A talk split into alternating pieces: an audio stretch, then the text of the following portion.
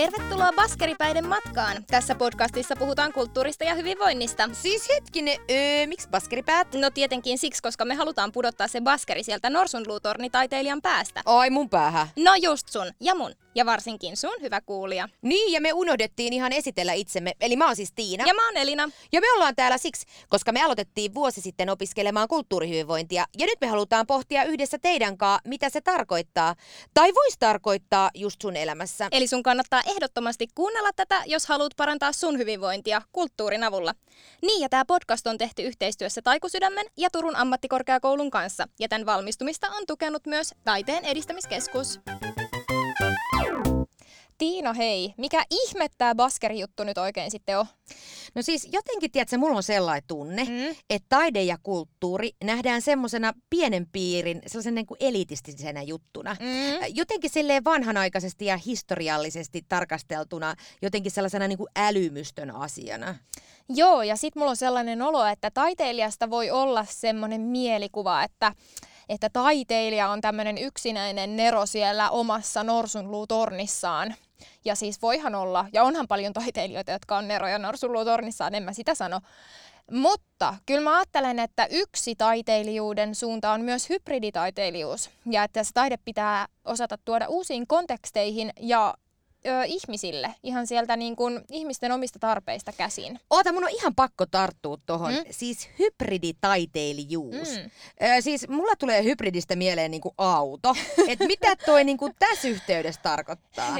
Tiina, sun onneksi meillä on tässä podissa myös sanakirja. Ja me voitais tähän jaksoon ottaa toi hybriditaiteilija ja kysyä tältä sanakirjalta, että mitä se tarkoittaa. Sopiiko sulle tämmönen Tiina? No joo, todellakin kysytään.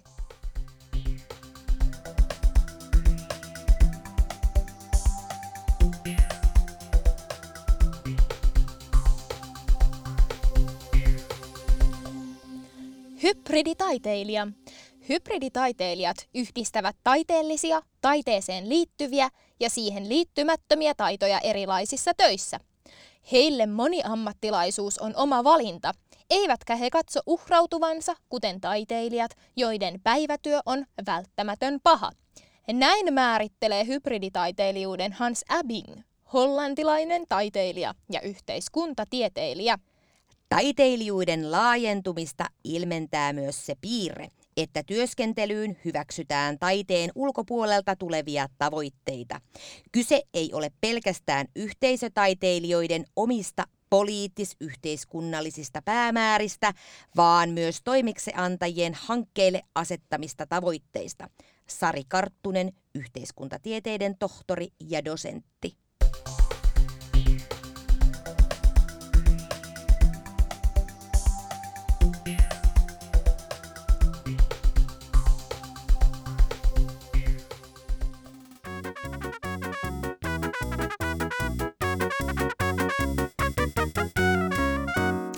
Tiedätkö Elina, nyt meni kyllä baskeri tosi syvälle päähän. Et Okei. kerro sä teatteri-ilmaisun ohjaajana, että miten sä nyt näet tämän hybriditaiteilijuuden? No mun mielestä kyse on nyt vaan siitä sellaisesta mm, monien eri taitojen yhdistämisestä, just tästä moniammattilaisuudesta ja kädet savessa taiteen ja ihmisten kanssa puuhastelusta. Okei. No niin, ja siis meidän pointti tässä koko podissa on se, että puhutaan siitä, miten sä voit parantaa omaa hyvinvointias, tai esimerkiksi miettiä, mitä hyötyy tästä kulttuurihyvinvoinnista olisi meidän koko yhteiskunnalle. Ja miten se hybriditaiteilija on siellä mahdollistamassa tätä kaikkea. No niin just, me ajatellaan nimittäin, että taide ja kulttuuri on ihmisoikeus, eli kuuluu ihan jokaiselle ja, ja sä voit siellä myös miettiä kotona, että miten tämä liittyy suhun. Mutta meistä niin kun, ö, tärkeä ajatus on se, että jokainen löytäisi sen oman juttunsa ja sen takia meidän täytyy puhkasta tämmöistä kulttuurikuplaa. Kulttuurikupla. Hei Elina, nyt meille tulee kyllä niin paljon uusia mm. sanoja. No, mutta onneksi meillä on toisaalta kokonainen kausi aikaa pyöritellä näitä asioita. Kyllä. Mutta tänään me halutaan jotenkin perentyä tähän ilmiöön niin kuin ylipäätään. Eli siis siihen, Elina, mitä, mitä sulle tulee mieleen sanasta kulttuurihyvinvointi? No mitä enemmän tätä on nyt pyöritellyt esimerkiksi näiden opintojen aikana, niin sitä vaikeampi mun mielestä sitä on tämmöiseen pähkinänkuor- pähkinänkuoreen tiivistää. Mutta ehkä mä niinku muistelen, että mä taisin pääsykokeissa puhua siitä mun suhteesta tanssiin. Ää, et jotenkin juuri silloin, kun mä itse olen tanssimassa, tanssi, mä, mä esimerkiksi olen jossain balettitunnilla tai, tai muuta, niin musta tuntuu, että mä, mulla on silloin mahdollista päästä sellaiseen tilaan, jossa mä löydän minut ja että mä olen kokonaisvaltaisesti Elina, eli mä en vaan tuota jotain, vaan, vaan mä oikeasti pääsen sellaiseen yhteyteen. Ja tämä on mun kulttuurihyvinvointisuhde pähkinänkuoressa. Jotenkin mulla on sama fiilis siitä, että mitä enemmän tätä teemaa kulttuurihyvinvointi on pohtinut, niin sitä isommaksi jotenkin muodostuu. Mä muistaakseni sanoin pääsykokeessa, että musta kulttuuri ja hyvinvointi on niinku erillisiä asioita, mutta jotta sä voit voida hyvin, niin sä kyllä tarvitset siihen myös kulttuuria.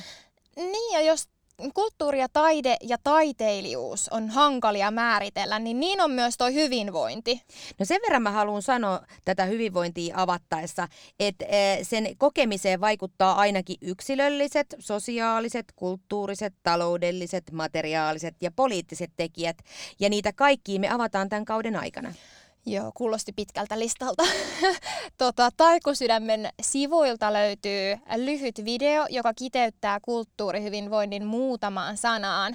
Ja siinä taas puhutaan esimerkiksi tämmöisistä, että kulttuurihyvinvointi olisi yhteyden luomista, ehkä vähän niin kuin mulla tuossa tanssissa, uuden oppimista, nähdyksi ja kuulluksi tulemista, omien vahvuuksien löytämistä, ihmisenä kohtaamista ja mielekästä arkea. No miten sä ajattelet Elina, että kulttuurihyvinvointi on yhteyden luomista? No mä ajattelen, että se on tota osallisuutta ja just sitä yhteyden luomista myös ö, itseen. No, mutta mitä sulle sitten tarkoittaa osallisuus? No yksinkertaisuudessaan se voisi olla vaikka kiinnittymistä, kiinnittymistä toisiin ihmisiin ja muillakin tavoilla kuin yhteisellä kielellä tai yhteisellä taustalla. Ja tähän tematiikkaan liittyy myös noin taikusydämen nostamat ihmisenä kohtaaminen ja nähdyksi ja kuulluksi tuleminen. Musta on kyllä mielenkiintoista tehdä tätä podcastia sun kanssa, mm. kun me olla, meillä on jotenkin niin eri taustat. Et, et nyt kun sä sanot, että ihmisenä kohtaaminen, niin jotenkin terveydenhoitaja taustaisena hoitotyön opettajana, se tarkoittaa ehkä eri asiaa mulle kuin sulle teatterilmaisun ohjaajana. Mm. Ja vaikka jotenkin opettajana mä käytän tätä, näitä teatteriharjoituksia ja hyödynnä heittäytymistä, esimerkiksi jos me harjoitellaan vaikka potilaan syöttämistä tai, tai hoitamista. Ja silloin näiden opiskelijoidenkin on jotenkin pakko heittäytyä ja näin ne voi löytää omia vahvuuksia ihan niin kuin erilaisesta yhteydestä. Just näin. Ja meillähän on yhteistyötahona Taikusydän, joka on taiteen, kulttuurin ja hyvinvoinnin valtakunnallinen yhteyspiste. Ja tänäänhän meillä on täällä Taikusydämen projektipäällikkö Anna-Mari Ruusenlöf äh, vieraana, että hän kyllä varmasti osaa puhua meidän kanssa ja avata vähän, että mistä tässä ilmiössä ja tästä ve- tässä verkostossa on oikein kyse.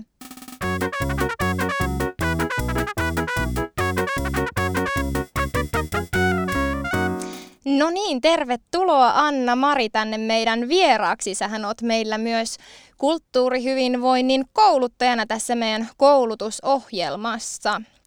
Mitäs sulle kuuluu? No ihan mahtavaa, että mä saan olla mukana tässä podcastissa ja tämähän on mun eka podcasti, missä koskaan on mukana, että Mahtavaa. tervetuloa. Kyllä. Kiitos. Tämä on myös meidän ensimmäinen ja nyt ollaan vielä ihan ensimmäisen jakson äärellä, että Mahtavaa. Hei, me puhuttiin tuosta taikusydämestä, niin kerroksä vähän, että mikä se on? Joo, me Taikusydän on lähtenyt liikkeelle 2015 kun tota, taiteen edistämiskeskuksella oli tämmöinen hakemus avoina, jossa haettiin Suomeen tämmöistä taikuyhteyspistettoteuttajaa. Ja me sitten Turun ammattikorkeakoulussa todettiin, että tämähän voisi olla just semmoinen juttu, mitä me haluttaisiin tehdä. Ja oltiin pohdittukin tämmöistä, että voisiko olla joku tämmöinen kulttuurihyvinvoinnin instituutti tai joku mm. juttu, joka niinku välittäisi tietoa ja, ja toimisi Suomessa valtakunnallisesti. Ja jotenkin ajateltiin sitä, että ettei kaikkien tarvitsisi keksiä sitä pyörää aina uudelleen. Joo. Kun jotenkin se oli niin kuin se meidän kantava ajatus. Ja sitten lähdettiin tätä, tätä taikuyhteyspistettä muodostamaan ja lähdettiin, kehitettiin sille tämmöinen nimi kuin Taikusydän. Ja se oikeastaan tuli siitä sen nimi, että meillä oli tämä taiku, niin kuin taiteesta ja kulttuurista, mm-hmm. hyvinvointia. Meillä on ollut taikutoimenpideohjelma Suomessa ja se taiku oli jotenkin se, se niin kuin juttu siinä nimessä. Mm. Ja sitten me ajateltiin, että meillä pitäisi olla tämmöinen niin kuin, sydän tai tämmöinen niin hermokeskus, Joo. Jos, jossa se tieto niin kuin sykkii ja josta sit tietoa lähtee eri paikkaan Aivan. ja yhteyksiä. Ja sitten toisaalta valtakunnallisesti toimiessa, kun meillähän kuuluu tähän myöskin tämmöinen alue verkostorakenne, Mm. niin että me saadaan sitten ikään kuin, niin kuin sieltä alueverkostolta tälle sydämelle myöskin tietoja ja sitä vuorovaikutusta. Et vähän niin kuin sydän pumppaa ja sitten verisuonet lähtee sykkimään ja sitten se kiertää se kulttuurihyvinvoinnin tieto ja osaaminen niin kuin Suomessa. Niin se oli se meidän sellainen visio siinä alussa. Okei. Aivan. Oliks niitä, niitä on nyt ympäri Suomen niitä alueverkostoyhteyspisteitä vai kuinka niitä nyt olikaan? Joo, meillä oli silloin kun aloitettiin niin mm, semmoinen kolme Joo. alueverkosto, kehittäjäaihiota. Ja nyt sitten tällä hetkellä on 14 alueverkostoa ja Okei. toimitaan 16 maakunnan alueella. Ja tokihan nämä kaikki alueverkostot on tosi erilaisia, mutta se on myöskin niin, niissä se rikkaus, Mm. että mm. eri puolella Suomea toimitaan vähän eri tavalla ja siellä on erilaista osaamista näissä alueverkostoissa. Mitä siellä, niin kuin siellä taikus sydämessä? Se on joku konkreettinen paikka. Ainakin joku nettisivu, eikö se? Kyllä, joo, siis nettisivu. Me ollaan vähän tällainen niin kuin amebamainen olio, Joo. Mm. taikusydänolio. Eli ihan täällä niin kuin taikusydän, jos nyt voisi sanoa tämmöisessä toimistossa, Niin. niin, niin Mm. työskentelee minä ja sitten mun kollega Liisa Laitinen. Joo. Joo. Ja sitten meillä on verkkosivu, jossa on keskeisenä ö, osiona tämmöinen tietopankki. Ja sieltä löytyy sitten tosi paljon tietoa liittyen tähän kulttuurihyvinvointialaan. Joo. Ylläpidetään sosiaalisessa mediassa yhteyksiä. Meillä on erilaisia ryhmiä, alueellisia ryhmiä, kouluttajaverkostoryhmää, on tutkijaverkostoryhmää, on sitten tota, erilaisia niin kuin, tapaamisia, kokoontumisia, tapahtumia. Me oikeastaan taivutaan aika pitkälti siihen, mitä kentältä tulee, minkälaisia asioita koetaan, että tarvitaan. Aivan, okei. Eli jos mä en tietäisi nyt vielä yhtikäs mitä ja mä lähtisin sinne nettisivulle, niin minkälaisia asioita mä saattaisin sieltä esimerkiksi, niin kuin, mitä mä voisin hyödyntää tällaisena, mm, jos mä nyt vaan jostain löydän tämän sivuston ja haluaisin jotenkin päästä tähän mukaan, niin mitähän mä lähtisin sieltä löytämään? Ehkä suosittelisin, että kun menee sinne sivuille, eli taikusydän.fi, Mm. niin sieltä lähtisi ensimmäisenä katsomaan semmoista infopalikasta taiteesta hyvinvointia kohtaan. Ja se olisi vähän niin kuin semmoinen avain, mistä pääsee liikkeelle. Ja sitten lähtisi tutustumaan niihin eri osioihin. Eli siellä on esimerkiksi tietoa alueverkostotoiminnasta, tutkijaverkostotoiminnasta. Sitten sieltä tietopankista löytyy julkaisuja, löytyy sekä tämmöistä niin kuin käytännönläheisempää tietoa, erilaisia projektiraportteja, oppimateriaaleja, opaskirjoja vaikkapa taidelähtöisistä menetelmistä. Sitten sieltä löytyy tutkimuksia, löytyy englanninkielisiä, kotimaisia tutkimuksia. Sitten sieltä löytyy ohjeita, erilaisia eettisiä ohjeistuksia, mitä vaikka taiteilijan tai tilaajan, joka on kiinnostunut kulttuurihyvinvointitoiminnasta tai sen tilaamisesta, tulisi huomioida. Mm. Sieltä löytyy erilaisia tämmöisiä työkaluja, erilaisia lakeja ja e, vaikuttamismateriaaleja. Eli siellä on kyllä tosi paljon sitä materiaalia. Ehkä joskus tuntuu, että vähän liikaakin, niin. Että sieltä voi olla jo vaikea löytää sitä asiaa. Ja ne Joo. on ihan vapaasti käytettävissä sieltä. Joo, kyllä. Me ollaan pyritty siihen, että kaikki olisi mahdollisimman paljon tämmöistä niin kuin open access. Että kuka tahansa voi käyttää ja sieltä saa tuoda mitä vaan Joo. omiin, omiin esimerkiksi esityksiinsä, jos pitää jonkun esityksen tästä aiheesta. No hei, sä puhuit siitä kulttuurihyvinvoinnista, niin kerro mitä se kulttuurihyvinvointi tarkoittaa. Mm, mulle ehkä kulttuurihyvinvointi tarkoittaa sitä, että kulttuurilla ja taiteella on monenlaisia vaikutuksia omaan koettuun hyvinvointiin. Mm. Ja se hyvinvointihan on sitten taas aika monitahoinen asia. Eli hyvinvointi, se ei ole aina semmoista niinku onnea ja auvoa, vaan se voi olla myöskin sitä, että sä taiteen, vaikka esimerkiksi sä näet jonkun taideesityksen, vaikka teatteriin tai katsomaan nykytanssia tai, tai taidemuseoon tai itse osallistut ihan konkreettisesti tekijänä johonkin, se laittaa sun päässä ajatuksia liikkeelle. Sä ehkä alat miettiä asioita jollain uudella tavalla tai sä törmäät ehkä jopa juttuihin, mitkä ärsyttää, inhottaa ja sä joudut niinku haastamaan myös itseäsi ja niitä omia käsityksiäsi siitä, että et, et, mitä mä oikeastaan ajattelen näistä asioista, mitkä asiat tuo mulle hyvinvointia, miten mä koen nää, miten tämä muhun vaikutti. Et, et se hyvinvointi on hyvin niin kuin moniulotteisesti läsnä Mm. myöskin siinä kulttuurihyvinvoinnissa. Toki usein sitten on, on just tällaisia tilanteita, vaikka että käyttää musiikkia rentoutuakseen tai energisoidakseen itseään, vaikka että saa siivottua kotona. Ihan siis ne voi olla tämmöisiä tosi niin kuin arkipäivän juttuja. Että se ei aina tarvi olla mitään niin kuin hienoa tai kallista, vaan just sitä, että mikä on siinä omassa elämässä, miten taide ja kulttuuri on läsnä ja miten mä oon eri aikoina niin kuin pystynyt nauttimaan niistä ja, ja miten mä oon ihan siinä omassa henkilökohtaisessa vaikka päivässä, miten mä saan siihen sellaisia hetkiä, jotka tuo mulle hyvinvointia taiteen ja kulttuurin kautta. Tähän me varmasti palataan vielä moneen kertaan tämän kauden aikana, koska, koska tätä, tätä juuri pyöritellään, kuinka, kuinka se kulttuurihyvinvointi voi olla aika erilaisiakin asioita eri ihmisille. Mutta tota, kiinnostaisi ihan tälleen opiskelijan näkökulmasta, että minkä takia meitä on alettu kouluttaa, meitä kulttuurihyvinvoinnin asiantuntijoita? Hyvä kysymys. Öö, kulttuurihyvinvoinnin asiantuntijoita ei vielä ihan hirveästi ole meillä Suomessa. Eli tämä on sellainen uusi ala. Me ollaan muodostamassa itse asiassa tämmöistä uutta kulttuurihyvinvoinnin osaamisalaa.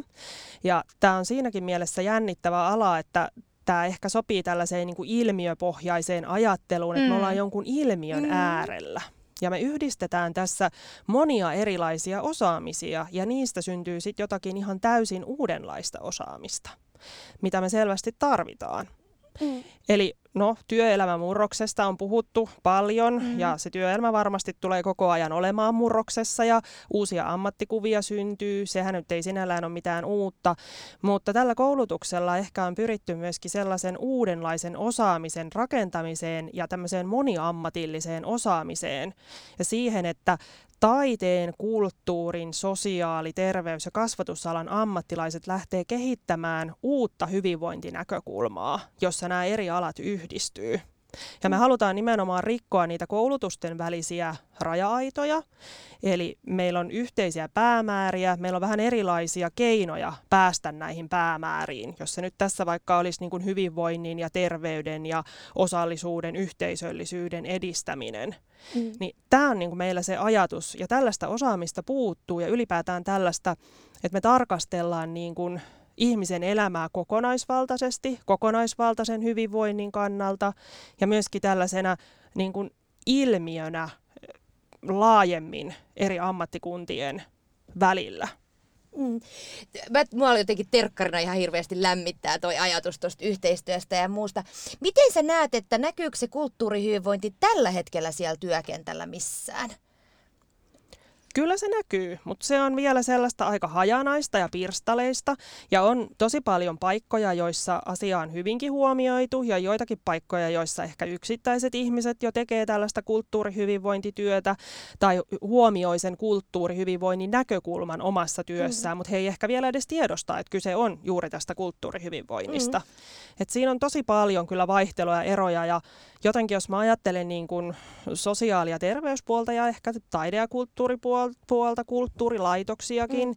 niin se lähtee kaikki oikeastaan sieltä johtamisesta ja siitä niin kuin työyhteisön, siitä toimintakulttuurista, että mitä mm. siellä nähdään tärkeänä, mitä esimerkiksi taide- ja kulttuurilaitoksissa ajatellaan hyvinvoinnista, osallisuudesta, mitä sitten sosiaali- ja terveyspalveluissa ajatellaan, että mitä vaikka kuuluu niin kuin hyvän elämän mm-hmm. elementeiksi. Just niin.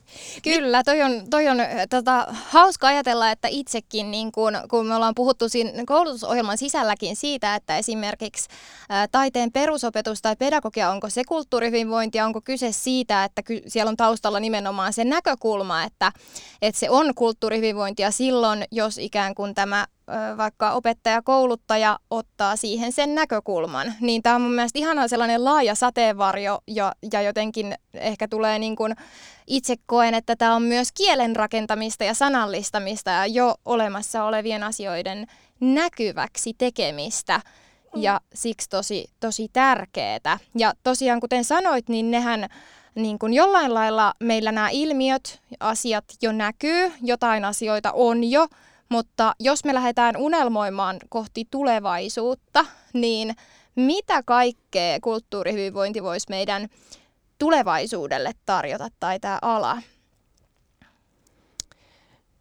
Tämä on myös tosi mielenkiintoinen kysymys ja varmaan ehkä, tähän ehkä vastaa eri tavalla joka päivä. niin. Mutta tänään mä voisin ehkä vastata siihen niin, että mä palautan mieliin, niin kun mä kirjoitin tuossa, olisiko se ollut pari vuotta sitten, tuohon Taidetutka-verkkolehteen tämmöisen artikkelin, olikohan se Kulttuurihyvinvoinnin Suomi 2030, ja jotenkin mm-hmm. visioin sitä, että mitä tämä kaikki voisi olla, jos me mm. otettaisiin nämä mahdollisuudet käyttöön.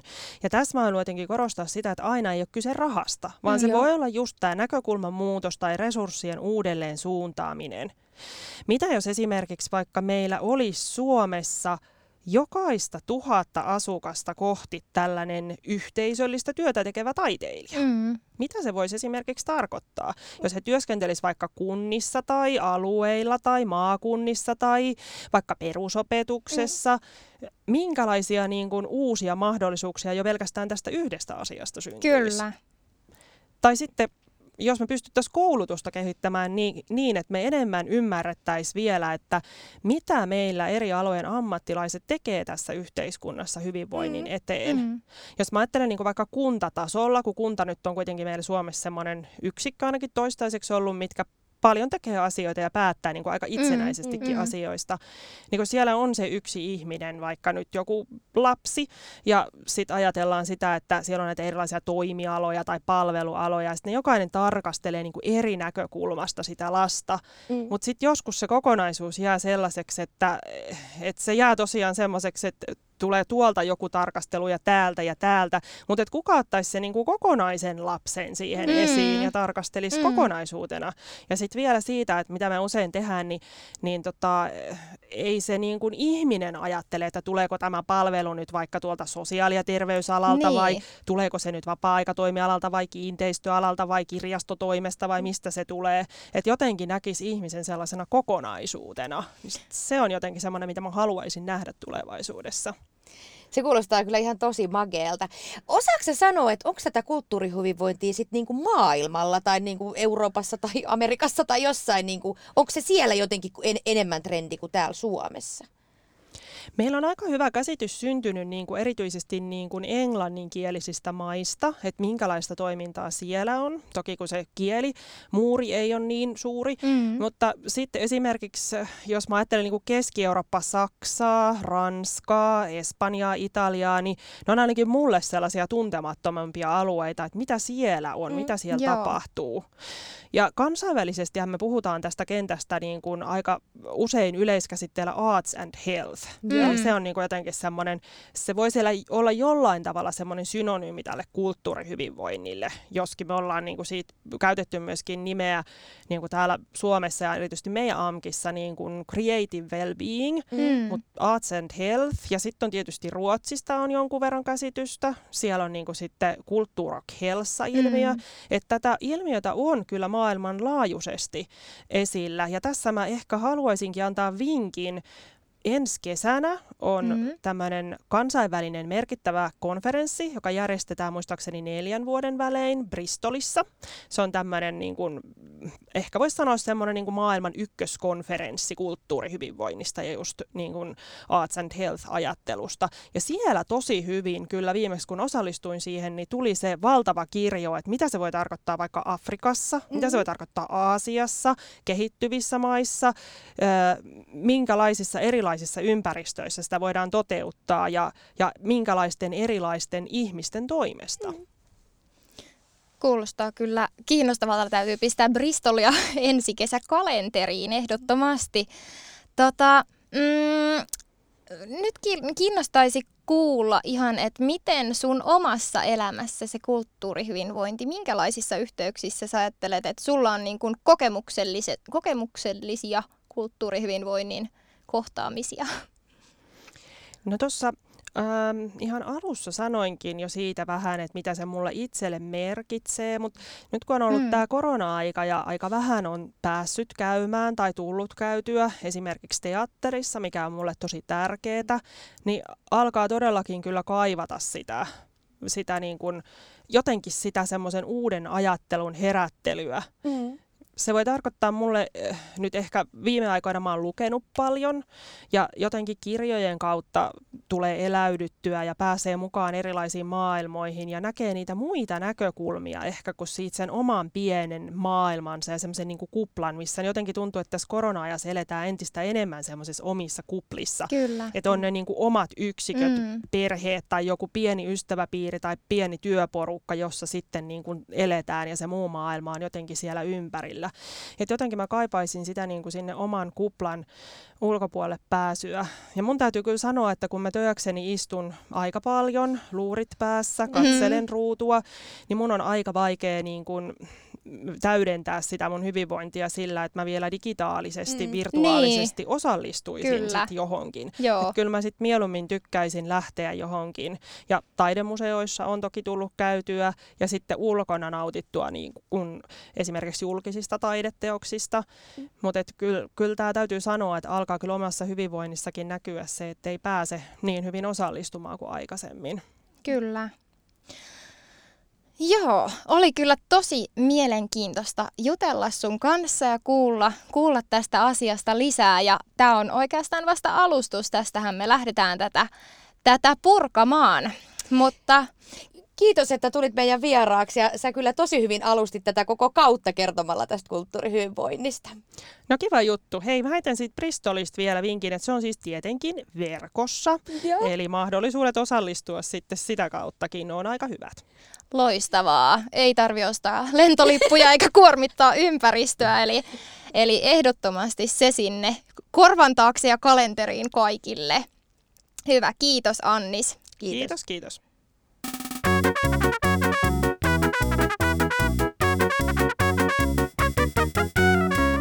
Eli tämä oli tätä kulttuurihyvinvointia. Ja, ja kyllä se vähän on se hybriditaiteilija niin kuin se auto, eli monta osaamista samassa paketissa. No niinpä. No mut hei, seuraavalla kerralla meidän on tarkoitus puhua saavutettavuudesta. Okei, okei, kiinnostavaa. Mitä tämä saavutettavuus sit oikein tarkoittaa? No meitä ihmisiä, kun on niin monenlaisia, niin tämä on myös tämmöinen tasa-arvon teema. Mm-hmm. Mutta siitä me puhutaan sitten seuraavan kerran enemmän. Jään innolla odottamaan. Super mahtavaa. Eli ensi kertaan. Moikka! Moi moi!